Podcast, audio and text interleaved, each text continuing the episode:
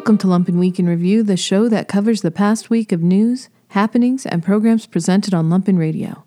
This week, we discussed the state of City Hall, talked crosswords and cruciverbalism, and learned about the ladies of the Black Church. All this plus the Trump Diaries, Size Matters, and A W C Y F M, only on the Lumpin' Week in Review for December eighteenth, twenty twenty. Mario Smith spoke to twentieth Ward Alderman Jeanette Taylor about the state of Chicago politics after a chaotic year. In a no-holds-barred interview, Taylor blasted the Lightfoot administration, expressed doubts over the city's new budget, and questioned why C P S is trying to force kids back into classrooms. News from the Service Entrance airs every Thursday at two p.m. She joins us today on the show. Alderman Taylor, what's happening? How are you this afternoon? I am all kinds of good. It is, I, I, again, it is really good to see your face, and I have been wanting to chat with you for a while. I have so many questions. At the time, Inglewood was facing a, not, not not major crises, but crises. And you, along with my buddy G two Brown, have been doing a lot of work in, in the in the community, doing things on behalf of Inglewood and on behalf of Chicago in general. What was it, the, what was the tipping point for you that made you say, I need to get further involved in, in, in, in this city and run for alderman? Um, Perez- President Barack Obama told me no. We were fighting for a community benefits agreement, and we wanted to make sure that people lived around the center were protected, because we know that anytime large development comes to a community, it gets gentrified and you push out the low income and working families. And so they had a meeting down uh, at the McCormick Place. Mm-hmm. Uh, my mother had a stroke that night, and so I wasn't able to sleep outside. Um, and when I went back, um, somebody held my place in line. We got in there, and the gentleman from the foundation, um, Michael, said that we would be able to ask the foundation questions. And I was chosen to ask that question. And so I had no idea that president, the first black president of the United States, was going to be on the screen. And when he came up, I basically said to them, hey, um, I'm excited you're going to get a presidential center or a library or whatever it is, but what about a community benefits agreement? And he goes and starts to tell me he was a community organizer. He took folks from Argyle Garden to C H A to protest that, blah, blah, blah, blah, blah. But no, um, if we sign something with you, there'll be community groups coming out the woodwork. And I'm looking at him like, the Kenwood Oakland Community Organization is a fifty-year-old organization. Who are you talking about? What woodwork? It's not a made-up organization y'all made up out there. Who are you talking about? And so honestly, him telling me no, and me tired of electing people who make one hundred twenty thousand dollars a year, who get free dental, who have great health insurance, and don't come and ask me what I think or what I want to see until it's election time again. Mm. And so the, my last three predecessors um, have been to jail. And so... Yes, they have. It was a decision of, I don't look good in orange. Um, they don't have... I still Maya Bologna in jail. And so can I do this and make real change that happens with my community? And so when I got originally got into the race, I didn't expect to win. There were twenty-one people who circulated petitions. There were nineteen that turned in. Nine folks stayed on the ballot. There were two, and I was blessed to be picked the one. Let me ask you a couple of other things before I, I spread these questions out to everyone else. Um, what is the status of the, the agreement with the community and the Obama Center at the moment? So we got the Woodline Housing Ordinance um, that the city's Department of Housing and members from around the community worked on. Um, it's not perfect. Um, I would ask for way more. It's a step in the right direction. And so it doesn't stop gentrification. It slows it down. And so we still have some more work to do to make sure that this community is protected and that they have access to the job and they have access to the spaces to, to start to have their businesses. Mm-hmm. And so we still got more work to do, but making sure that a lot of the city-owned land in the community is for affordable housing. Make sure that we put money in a trust for people in the ward so they can get improvements on their home. I got a population of seniors who own their home and sure. can't afford um, any property taxes increase, can't afford anything else, but definitely won't be able to afford the upkeep. So putting money in that, making sure that there is access for folks who want to purchase homes who don't make over fifty thousand dollars to have access to, to home ownership. And so it's not a perfect ordinance. It's a right. It's a step in the right direction. Your first year as aldermen, the city gets hit with coronavirus, the world gets hit with coronavirus. Mm. You're in this new situation with this really progressive and some would say aggressive city council, mm-hmm. brand new mayor, mm-hmm. along with this brand new council. We we will fast forward till budget time. The budget is drawn up, and she says something that absolutely got you and a lot of other aldermen, not just Black Caucus aldermen, a little fired up. And that was, if you don't make a deal with me, don't ask me for mm-hmm. sugar honey iced tea. She said it. You then said what I, I can tell you now, because I don't know if I get a chance to tell you. The quote of the year, in my opinion, was, don't give me crumbs and call it cake. That's right. In response to her saying that. The budget gets passed. Mm-hmm. How how is it, how is your dealing now with her after all of that? She said she was going to make an attempt to to reconcile with the folks who didn't vote on her ordinance or on the budget. She was two votes shy of basically losing a lot of ground that she may or may not have perceived or imagined build up. What what is your what is your relationship with the mayor like right now? And budget gets passed. How are you guys working with her, if at all, to make this equitable for folks? So we have a very um, interesting relationship. Um, it is hard being a Black woman in politics. Um, it is definitely hard for people who have indulged in politics over their career. Remember, I came from community organizing. Right. So really my only interaction with um, elected officials was basically going off on them about they, what they don't do in our community. I've so, seen you in action, I know. So actually, I call and check on her when I see her at events. We're very sociable. I text her because I am concerned about her health. This is not easy for any of us. Um, and I care about her as a woman and as a woman of color. I do. Mm-hmm. And so there are texts between us when I'm checking on her. I'm making sure she's okay. And we've had conversations since what, um, after she said, don't ask me for shit. She did call and apologize and just was like, I'm tired of people saying that they're going to do one thing and then they vote against, you know, what they said they were going to do. And she gave a couple of examples.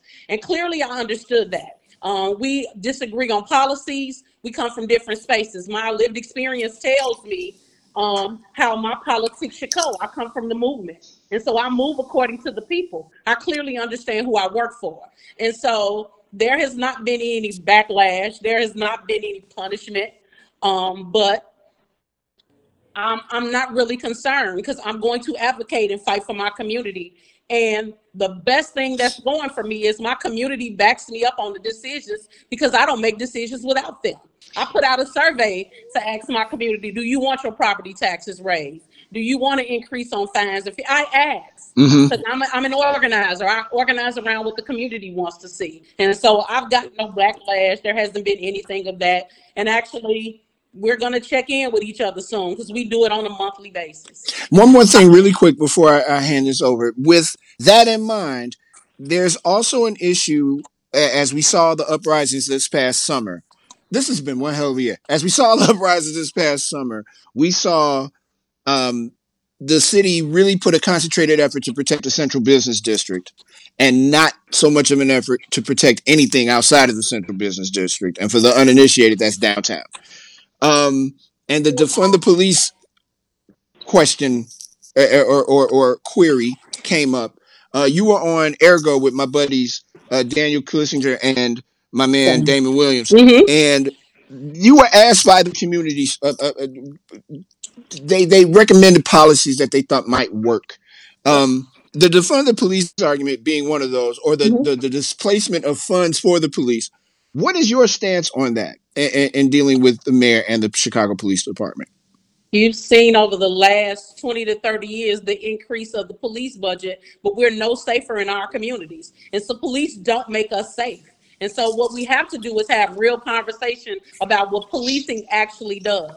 So really all they did was take the six hundred vacant positions that they weren't using and said that's defunding the police. But if you look around the country, every major city has done something to correct the police. We're still behind on the dissent decree. And so mm. I'm not I'm not convinced that this administration um, is going to do anything to fix the broken system of policing. It's just not going to happen. And you can't retrain hate. You cannot mm. train racism and hate. And that's exactly what this police department has done. Think about this. In the history of killing black and brown folks, there's only been one officer ever convicted and tried and sent to jail for the killing of a black man. And we're talking about since Emmett Till. And so we got a real problem with this racist system that we continue to feed. And what we don't talk about is who is employed in these police, um, in the police department. The majority of the folks are folks who are white. Let's just call it what it is. It's not us. And so we're not going to make folks of non-color struggle. We're not gonna let them figure out how we had to figure out how to stretch and stretch a dollar. I know what it's like to feed my children and go to bed hungry. Right. My white counterparts, not so much. And that's because the system is created to make sure they're taken care of and say to hell with us. And right. So let's call it what it is. And see, we won't even have these conversations. We so scared to talk about race. Oh, you can't talk about it. Why? When I can't walk down the street and be a black woman and be okay. And if I call the police on somebody, I'm looked at as guilty, especially if there's a person of non-color. And so let's talk about this system that's been created to destroy our humanity, and we haven't fixed it. We refuse to. And let's be honest, what is Lori Lightfoot? She a cop. We don't, we don't, we won't even say that. We won't even talk about it, but she is what she is.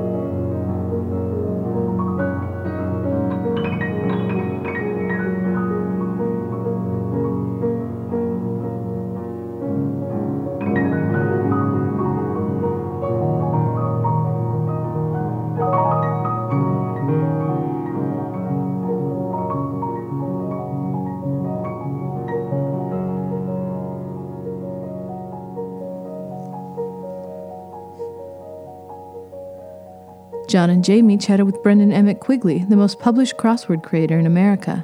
Quigley discussed why crosswords are suddenly hip again, revealed how a hundred-year-old art form is finding new creators, and credited Will Shortz for a sea change in the world of puzzles. Radio Free Bridgeport returns Tuesdays in twenty twenty-one at four p.m. We've got a great guest here, Brendan Quigley, with us to talk about a long career in puzzles, particularly crosswords. And, and Brendan, thanks for joining us. Hey, happy to be here. Brendan, can you start with a little bit about your background? It's not every day. First of all, it's not every day we get to talk to anybody about crosswords, uh, except for my wife.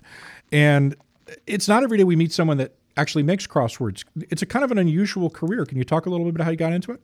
I guess it was just something I've always been into. Uh, I got into puzzles really early as a kid, uh, in kindergarten, for example. Um, art class basically meant being given a massive uh, eleven by seventeen sheet of paper and big fat crayons, and then with the instruction of draw whatever you want. And all the other boys were drawing like tanks and dinosaurs. And me and my friend John Glickman, we drew these mazes. And when I say mazes, I'm not talking like just mazes. We're talking like like labyrinths, like crazy. Uh, you know, we we just said, you know, the hell with these these big fat crayons, and we're going to take the pencil and sharpen it as, as sharp as we possibly can so that there's like a little tiny fine point at the end, and draw these ridiculous mazes that were so intricate, or at least for like a six, uh, you know, a six-year-old. And um, yeah, so I guess I started right back then, and and uh, ever since then, you know, just I I uh, you know would sort of look at whatever puzzle magazines were out there. Uh, Games was a huge influence. I didn't really understand a lot of these uh, puzzles; they were sort of over my head, um, especially the word ones. But uh, really found like the visual. There were so many visual puzzles and sort of logic puzzles that uh, just it excited me. And I guess I would sort of look at the issue, uh, and this is this is not in kindergarten now. This is like in grade school. But I would look at an issue, and then I'd be like, "Well, I wonder if I could make something similar to whatever I just looked at," and I'd make like a really like you know elementary version of these puzzles.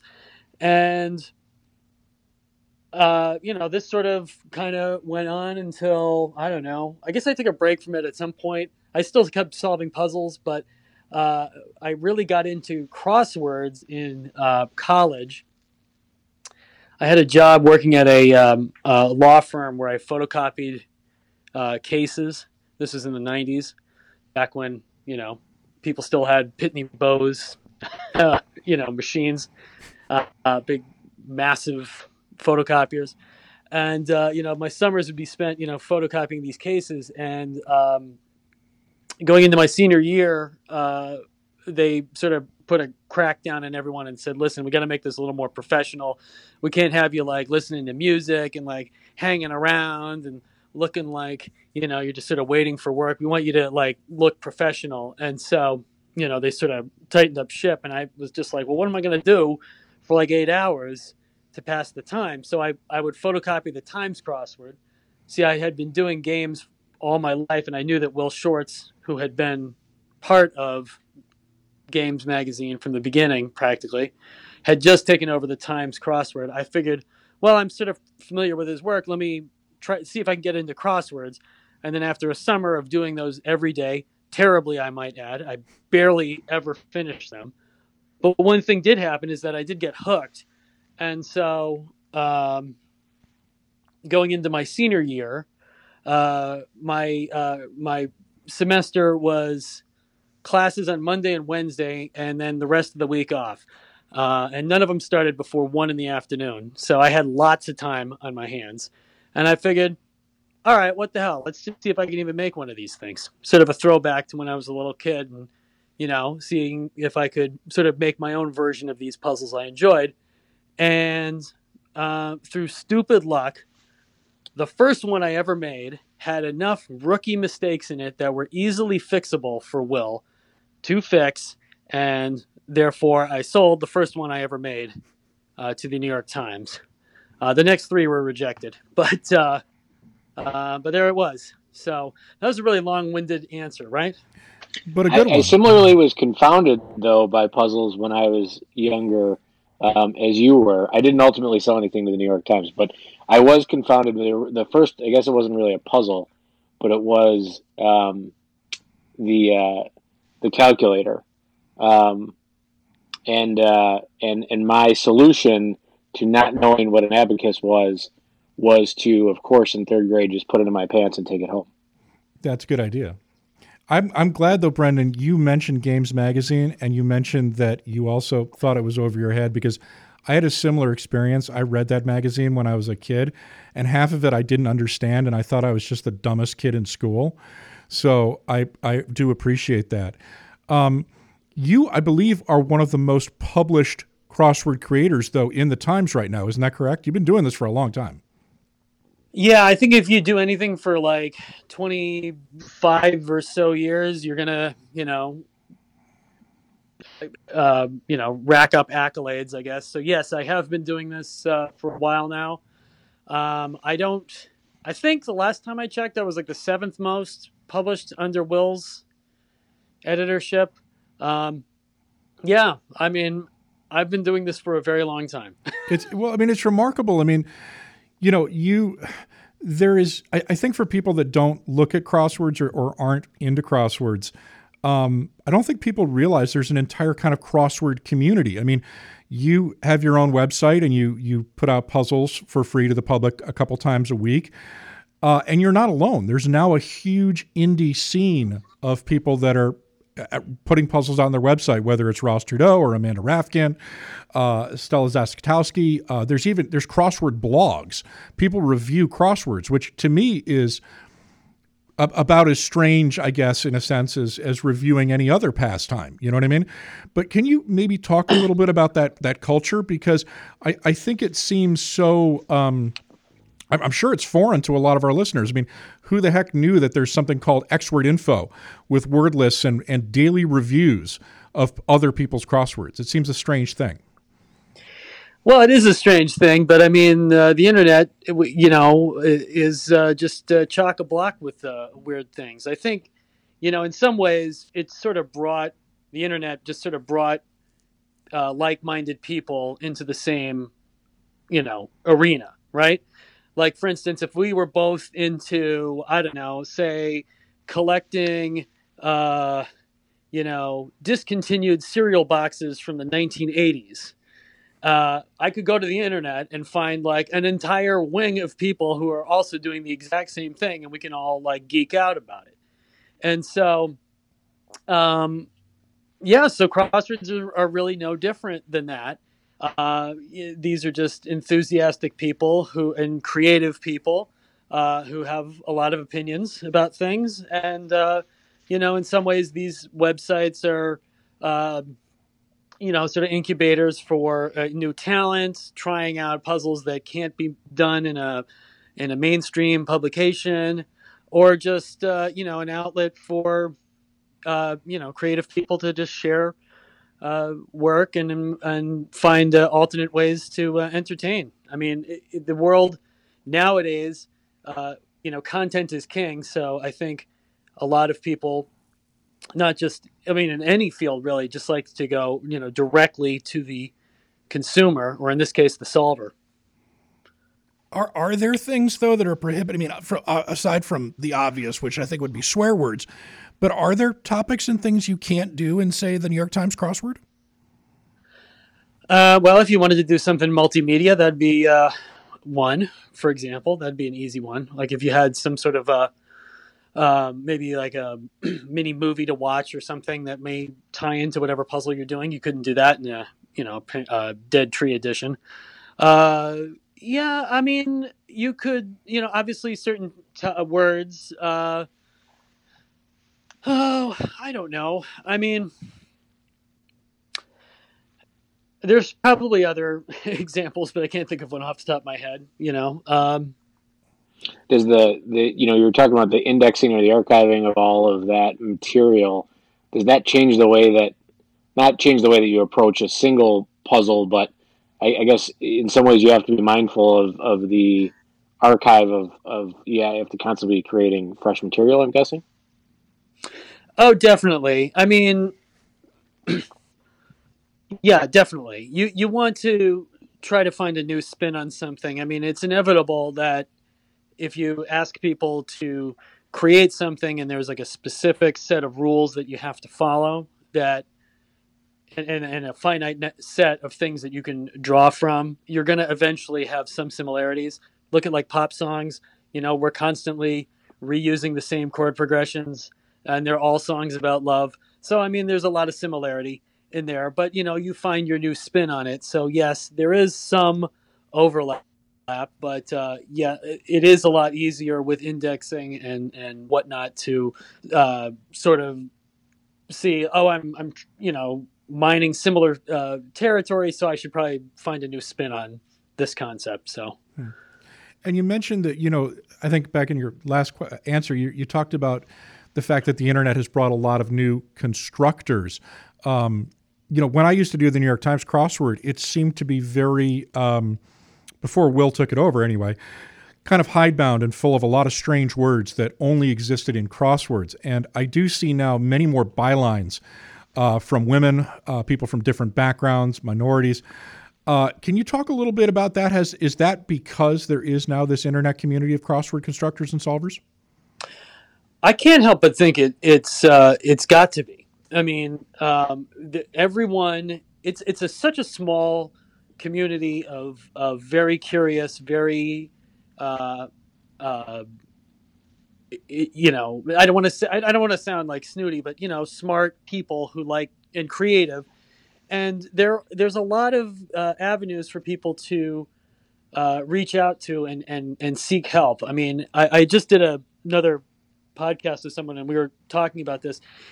I can't think of any other uh, industry where if you're doing something creative, like say you're writing a book or you're, you know, you're making a movie, you can't like reach out to people who are already established in the field and say, hey, can you give me a hand here with this uh, creative project? But it seems like with crosswords, I mean, yeah, they're not, yes, it's not as highbrow as, as like making a movie or, or whatnot. Uh, but uh, it is a creative venture, and people are willing to spend the time and sort of give feedback and sort of uh, nurture new talent. Uh, so yes, I do think the internet is is hugely uh, a part of that. Hmm. That's an interesting and point. It's, and I think because it, it is online, it tends to be a younger audience. Size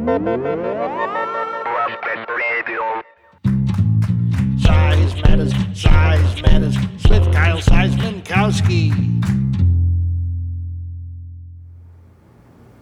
Hey there, my producer, are you sick? No, it's allergies. Ah, jeez, you sound like the trekkers after a three-day marching powder binge. Ugh, I know, it's awful. I know a guy... Well, have you noticed how many episodes start with, I knows a guy, or this dude over here? Uh, no, what's your point? You've never noticed anything weird? Uh, no. Like, I, I don't have a recorder, and yet these episodes keep appearing. And we seem to keep moving from, ugh, geez, scenario to scenario. I, I, I mean, do you ever wonder if we're like inside a simulation or something? Huh, no, everything seems all right. I mean, uh, we beat the digital end in that simulation back in that Size Matters seventy-one, and and that was like seventeen episodes ago, if I can do math right. I mean, that's what I mean. We keep talking in episodes and making references no one cares about. Listen, and... Jess, I got what's going to cure your allergies, I swear. Now you got to come see this guy. I'm just... This is just going to be a mess of sound effects and then a jump cut. Do you see what I mean? I mean, how did we even get here? I, we walked the entire way from the Co-Pro. Uh, you got a burrito at Martinez, and I didn't even get a bite, so I don't oh, even... Oh, yeah, I still have that half in my pocket. Yeah, yeah. Uh, hand-warming burrito. Anyway, this is Poopa's place. Uh, Everyone in Undertown swears by him. His name is what? I don't know, like Steve or something, but uh, we all could call him Poopers. I'll, you'll see why. I'm not super sure about this, Kyle. Oh, whoa, whoa, whoa, what is that smell? That is the Bedisons. Hey, Poops, what's oh, going on? God, it smells like Sasquatch's socks died in here. That's the natural Bedisons. My producer here's got some allergies. Maybe you could... Uh, the allergies of Bridgeport. Yes, the dam and the trees and the mold. Ugh, seriously, what is that smell? It is a secret substance blended right here of all natural excretions. Just, I'm telling you, I had cancer and Poopers, he cleared it right up. I cannot believe that. Let me just smear a little of this here and here under your nostrils. Just breathe deep. Oh, it smells awful. That's the medication. Oh, I think I'm going to puke. Oh, my God. Oh. Oh. Hey. Wait a minute. I stopped sneezing. You just put a little of this on your lip every morning for a few minutes and no more allergies. Well, what's in it? It's a proprietary blend. I can't believe more people don't use these natural methods. Oh, I hate that this is working. I just wish we could spread the message to more people. Well, maybe we can. Do you think this is really a good idea? Well, Pooper says this is the way he gets the immunity urge. Uh, by smearing whatever this gross gunk is under people's doors? It's genius. Everyone touches it, they get the immunity. I, I'm just not sure. You're so pedestrian. We're going to be hailed as heroes. I, I'm just not sure. Listen, you take a couple bags of this, and I'll take a couple bags of this, and we'll start hitting these door handles. But is this really dog shit? Not entirely. Oh my God, I'm gonna be sick. No, you're not. Your allergies are solved.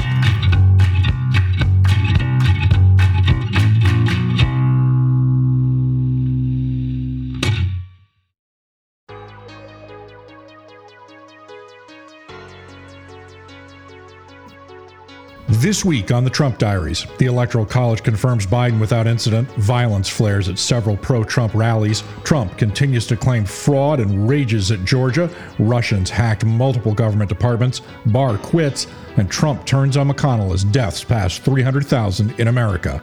These are the Trump Diaries. Day one thousand four hundred twenty-two, December eleventh. All fifty states and the District of Columbia have certified their presidential results. The Senate Homeland Security and Governmental Affairs Chairman Ron Johnson, however, announced he would hold a hearing on election irregularities on December sixteenth, two days after the college cast its votes. The four states targeted by Texas in a last-chance appeal to the Supreme Court implored those justices to dismiss the effort to overturn the results. Calling it a seditious abuse of the judicial process, the states argued that Trump's enablers are trying to create a, quote, surreal alternate reality. In fact, no constitutional provision, no statute, and no principle of law gives one state the standing to challenge another state's handling of an election. COVID continues its relentless grip on the United States. The U S recorded more than three thousand one hundred deaths in a single day, exceeding a record set just one week earlier. three hundred thousand Americans have now died from COVID. More of a third of Americans now live in areas where hospitals have fewer than fifteen percent of intensive care beds available. One in ten Americans in the Midwest, South, and Southwest live in areas where the beds are full. The daily death toll from the coronavirus in the United States for the next two to three months will be greater daily than the toll of terror attacks on nine eleven. This, according to the Centers for Disease Control Director Robert Redfield. Again, from Redfield's record, he is forecasting six hundred thousand Americans will be dead by February. In an explosive allegation, the editor-in-chief of the Weekly Report from the C D C told Congress she was ordered to destroy an email showing that political appointees attempted to spike that publication because they were worried it made Trump look bad. Doctor Charlotte Kent said she believed the order came directly from Doctor Redfield. After her testimony to the House, the Trump administration abruptly canceled four more interviews with top C D C scientists and officials. A U S government advisory panel has endorsed Pfizer's coronavirus vaccine. The F D A is expected to follow that recommendation. The group concluded the shot appears safe and effective against the coronavirus in people sixteen and older. The White House then ordered the F D A commissioner to grant emergency use authorization for the vaccine by the end of the day or resign. Trump called the F D A a big, old, slow turtle for not approving the vaccine faster and pressured Commissioner Stephen Hahn to, quote, get the damn vaccines out now, stop playing games, and start saving lives. Meanwhile, new unemployment claims rose to eight hundred fifty-three thousand last week, the highest level since September. Continuing claims jumped by two hundred thirty thousand to five point seven six million. That is the first increase since August. Nancy Pelosi and Chuck Schumer rejected the administration's nine hundred sixteen billion dollars relief proposal. The Trump plan offered pared-down unemployment benefits in exchange for six hundred dollars stimulus checks. It also did not give aid to cities and states. And in a major international development, Prime Minister Boris Johnson has told the British cabinet and party to prepare for a no-deal Brexit, saying the European Union's current offer is unacceptable. Johnson also publicly claimed the E U had changed its negotiating position in the past two weeks. Sticking points have revolved around fishing limits and standards for goods. The prospect of a no-deal Brexit is considered a worst-case scenario and is expected to have a deeply damaging economic impact on both blocs. one thousand four hundred twenty-three, December twelfth. The Supreme Court, in a summary judgment, rejected a long-shot attempt by the state of Texas to overturn the results in the states of Georgia, Michigan, Wisconsin, and Arizona. In an unsigned opinion, the court said Texas lacked standing. The F B I issued at least one federal subpoena for records from the office of the man who filed that lawsuit, Texas Attorney General Ken Paxton. Aides allege that Paxton may have been committing crimes that include abuse of office and bribery. Paxton faces a five-year-old indictment on felony securities fraud charges. Paxton said he has not discussed a presidential pardon with the White House, calling that suggestion ridiculous. Trump attacked Attorney General William Barr on Twitter for not violating Justice Department policy to publicly reveal an investigation into Hunter Biden during the election. Trump claimed that Barr, quote, should be fired by the end of business today, and he called him a big disappointment. Why didn't Bill Barr reveal the truth to the public before the election about Hunter? Joe was lying at the debate stage that nothing was wrong or going on, press confirmed. Big disadvantage for Republicans at the polls. Meanwhile, Russian intelligence is said to have hacked into a range of key government networks, including the Treasury and Commerce departments, and had free access to their email systems. That attack is said to be the most sophisticated and perhaps among the largest attacks on federal systems in the past five years. The attack is said to have exploited a flaw in a complex piece of network management software made by a company called SolarWinds. Also, the Senate approved a seven hundred forty-one billion dollars defense authorization bill by a veto-proof margin. Trump made multiple threats he would veto the measure on the bizarre grounds that it did not strip Section two thirty protections from internet companies. A new report says shoplifting is up markedly in America, but what is notable is what is being taken. Experts say it is overwhelmingly staples like bread, pasta, and baby formula. The thefts are at higher levels than in past economic downturns, signaling the great pain the pandemic is placing on out-of-work Americans. The Department of Agriculture, which was recently forced by a judge to stop a planned curb on food stamps, says fifty-four million Americans will struggle with hunger this year. That is one in six of all American citizens. Day one thousand four hundred twenty-four, December thirteenth. Thousands of Trump supporters marched in Washington and several state capitals this weekend, protesting what they falsely claimed was a stolen election. At least five people were seriously injured after those protests degenerated into riots in both D C and Olympia, Washington. twenty-three people were arrested. Demonstrators, who included many members of the far-right Proud Boys group, chanted four more years and vowed not to recognize Biden as president-elect. The leader of the Proud Boys, Enrique Tarrio, was apparently invited to the White House prior to those protests. Trump also flew a helicopter over the protests and waved to the people below. Those protesters apparently went on to attack several black churches in Washington, D C The Manhattan District Attorney's Office interviewed employees at Trump's lender and insurer as his investigation into the Trump Organization accelerates. Prosecutors interviewed employees at Deutsche Bank, which has loaned more than three hundred million dollars to Trump, and at Aon, an insurance broker which has worked with the Trump Organization. Notably, Trump will lose his protection from criminal prosecution when he leaves office. Trump is also trying to halt the defamation lawsuit filed by E. Jean Carroll, asking a judge to stay that case while the Justice Department appeals a decision that the Justice Department can't represent Trump because he wasn't acting in his official capacity as president when he denied raping Carroll. Day one thousand four hundred twenty-five, December fourteenth. The Electoral College voted to confirm Joe Biden as the forty-sixth President of the United States. The Supreme Court tartly rejected Trump's final long-shot attempt to invalidate the will of the people. Republicans in the House are now eyeing January sixth. That is the official day that Congress certifies that vote as a possible place to challenge Biden's win.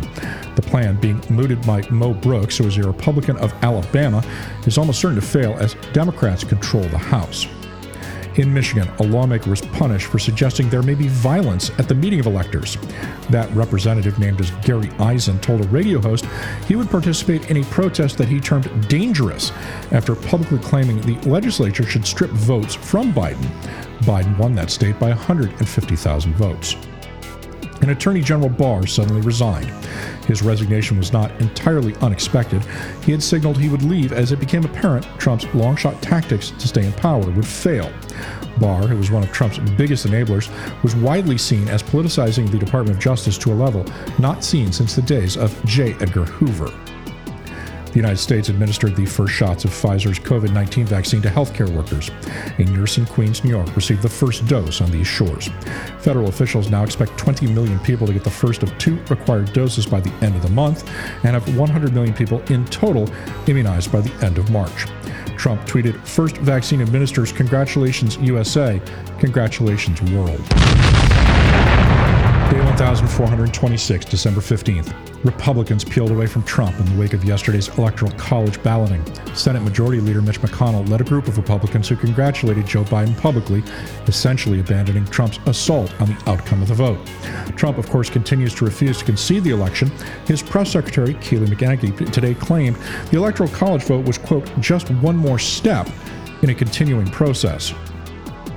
McConnell also reportedly told Republicans in private not to join members of the House in objecting to the election results on January sixth.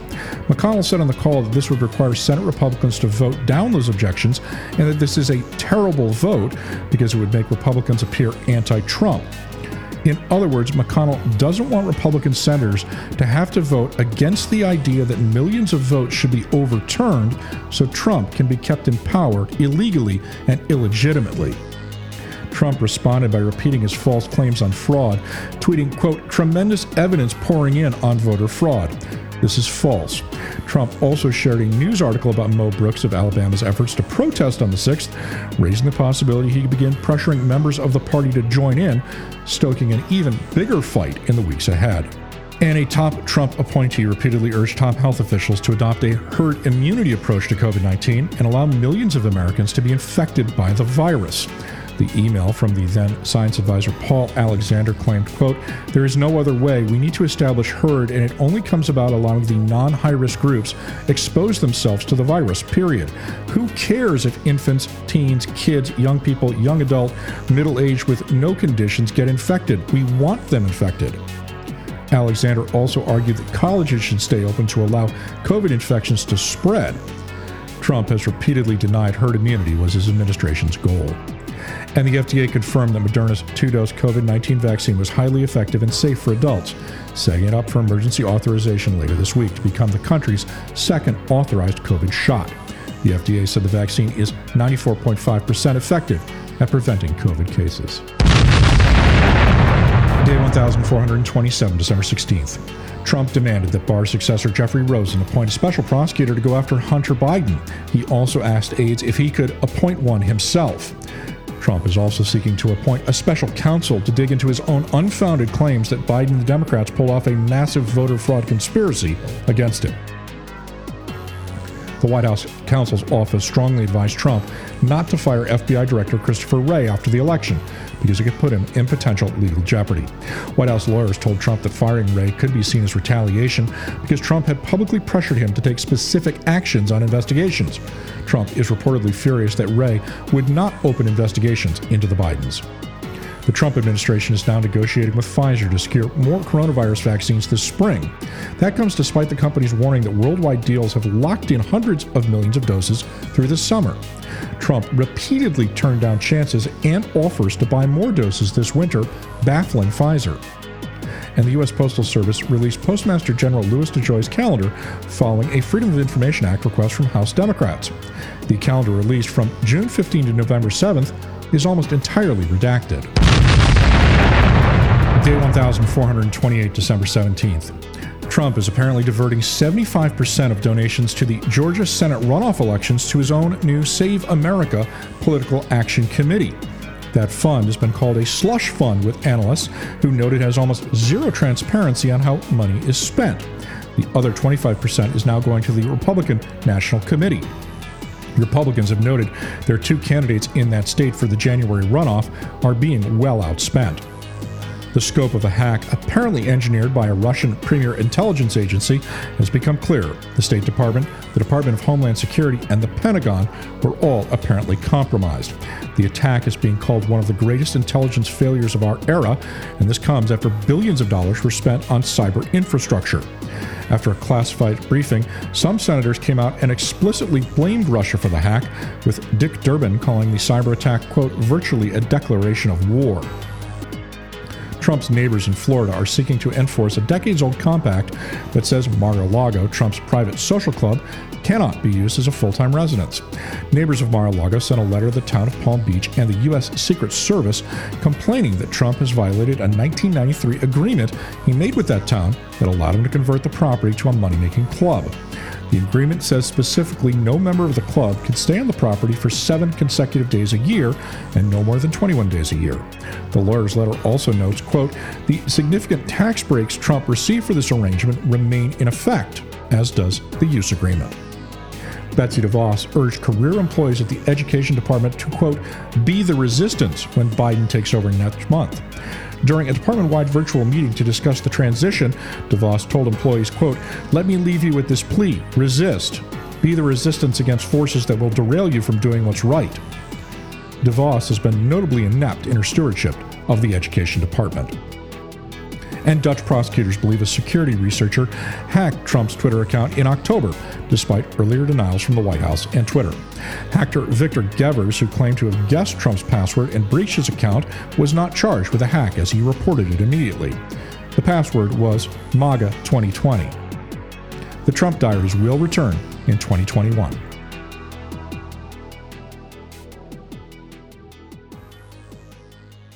Chuck Mertz chatted with historian Frank M. Snowden about his new book, Epidemics in Society, From the Black Death to the Present. Snowden discussed how epidemics continue to shape human societies and why civilization is unlikely to conquer them. This Is Hell airs Thursdays and Sundays at ten a.m. How certain were you that another pandemic would happen, and soon? Or is this not a matter of accurately predicting the future, as there are always and will always be pandemics? Oh, right. Um, I, my answer to that is that I shared, if you, I don't want to take personal credit for great prescience, because the truth of the matter is that since nineteen ninety-seven, virologists and epidemiologists have been talking about our extraordinary vulnerability to a new pulmonary um, viral disease. And in fact, the director of the C D C, uh, Gerberding, Julie Gerberding, uh, testified by Congress along with Anthony Fauci in two thousand five, saying that it was, if you lived in the Caribbean, it would be, meteorologists could tell you that a hurricane was coming. They couldn't tell you the date or the speed of the winds, but they could tell you it was inevitable and that you'd be very foolish if you didn't prepare. And they said it was just like that with regard to um, medical science, public health, and virology, that they knew that a new pandemic threat was going to occur in the near future. They couldn't say how virulent it would be or the exact date, but they did warn the U S Congress that if we didn't prepare for it, then we were extremely unwise. Um, there were, in addition to that sort of warning, there were dress rehearsals, avian flu, SARS, um, uh, Ebola, MERS, et cetera. And so there were lots of warnings. And so I was actually expecting in my lifetime uh, a new uh, pandemic threat. I didn't realize, of course, that it was going to happen so immediately after I wrote my book, but I closed the book with this rather somber reflection that we really do need uh, to be careful and to take steps to be sure that we're ready to face a threat that's almost inevitable. Well, if there are always pandemics, and you just said that it's almost inevitable, and I, I don't want to, and if, if we want to use the Trump administration as an example, that's fine, but I don't want to just you know, solely focus on the Trump administration response. Right. But what explains any global unpreparedness for this kind of spread of disease? I think uh, some of it is um, human nature, which is that people simply don't like to think about uh, this possibility. And uh, they also don't like to uh, budget for the measures that are necessary to confront it adequately, which actually are quite profound, as we're now learning to our cost. And so I think it's that combination. Plus, in the industrial world, there's a kind of hubris, uh, and we can see this Uh, in our own country, but also in Britain and in the European Union countries, that, oh, well, this is something that we as a, a highly developed and also very um, uh, scientific society were protected by bulwarks of science and uh, hygiene, education, and civilization, and so it's not really such a serious threat. I think all of those are important features. Do you think there there is a level of racism or classism or white or Western supremacy within that thinking? I do. Um, this is, I say, the industrial West, uh, which is to say that, and we saw this in the Ebola, uh, which was considered by industrial countries in the West, including our own, as something very distant because it was in West Africa and wasn't actually much of a danger to us. So I think this does express a colonial attitude, a first world attitude towards uh, the disadvantaged and the impoverished nations of the world, a kind of sense that, oh, well, their health future is nothing like ours. We don't really need to be concerned with that. You write that the interval between the SARS crisis of two thousand three and the Ebola epidemic is illustrative. Immediately after the SARS experience, the World Health Organization produced a global influenza preparedness plan in two thousand five to establish guidelines for country-by-country efforts, revised the international health regulations to include emerging disease threats as notifiable events, and devised its own rapid response capabilities. In the same year, the U S government issued a national state st- strategy for pandemic influenza and allocated funding for that purpose. Similar plans were drawn up by the Department of Defense, the Veterans Administration, the fifty states, and a series of major companies in the private sector. But as the emergency receded and fears subsided, citizens and governments reverted to business as usual. So is the public to blame for dropping their guard? Are we currently experiencing a massive daily deadly outbreak here in the U S because the public did not apply the political pressure necessary to protect us? To what extent is this our fault? I do believe we can see uh, that the uh, we as the public, we are not entirely innocent in that uh, we don't favor much um, additional taxation or uh, that would be necessary to fund scientific research and some of the preparedness that's necessary. And we don't press our politicians uh, on this front very much. But uh, in a sense, uh, I think it's also the case that our politicians have not served us well by keeping us informed. I think the general public depends on politicians, the media, uh, public health officials to apprise them of uh, these dangers that are lurking. And so I think that uh, although the public does share in the blame, I think the primary responsibility lies a bit higher up in the food chain and uh, is an attitude by authorities more than it is of the general public.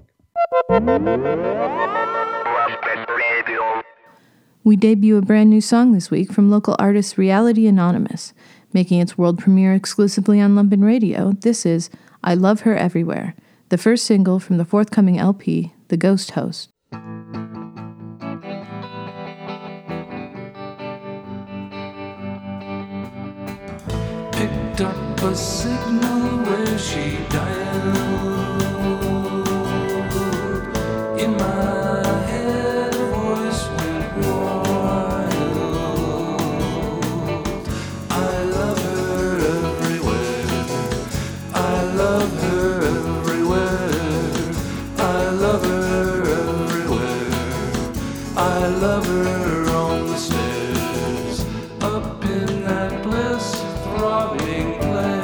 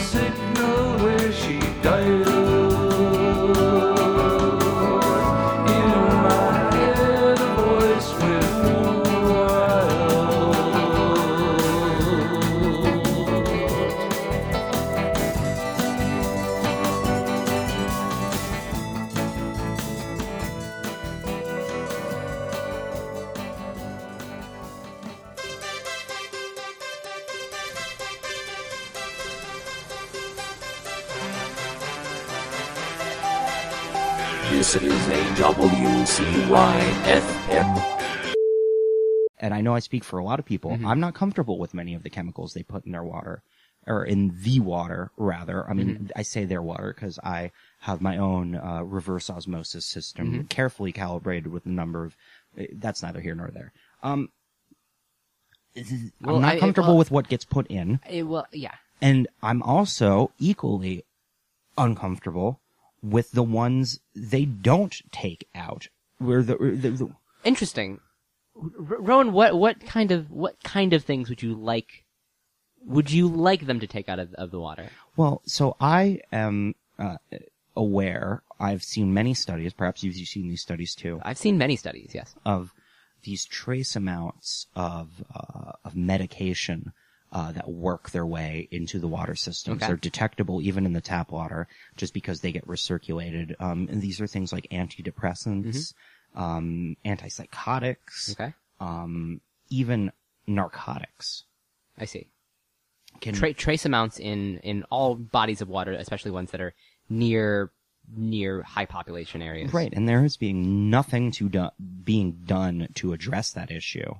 Um, and so when I'm preparing a, an admixture to go on a spirit quest, how do I know that these substances in the water, these, these psychogenic substances mm-hmm. in the water aren't interfering right. with the psychogenic substances I'd like there to be in the water that I'm ingesting? And Rowan, you're saying that these studies show that there are traceable amounts, not only traceable, but, but large enough amounts in, inside of these water supplies to possibly have side effects with other medications that you are taking. Well, what I the the what I do when I go on a spirit quest mm. involves um very cutting edge, bleeding edge chemicals uh, that that okay. are not fully understood right. or uh, quantified in a manner. So I don't know, but I want to know that when I'm doing these research chemicals, if you will, that they are acting on their own and not being interfered with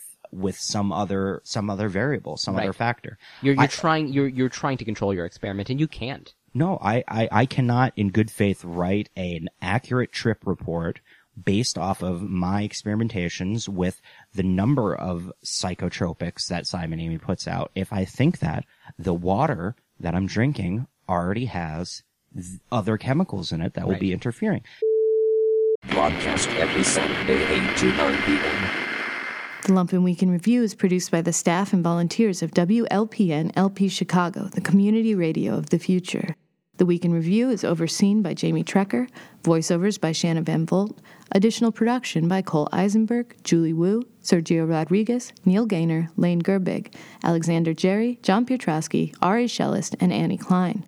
Live music production by Ari Shellist. The Lumpen theme, background, and interstitial music is by Mike Perkins. The Lumpen Radio Sting is by Dan Jugel. For more information on Lumpen Radio, visit lumpen radio dot com.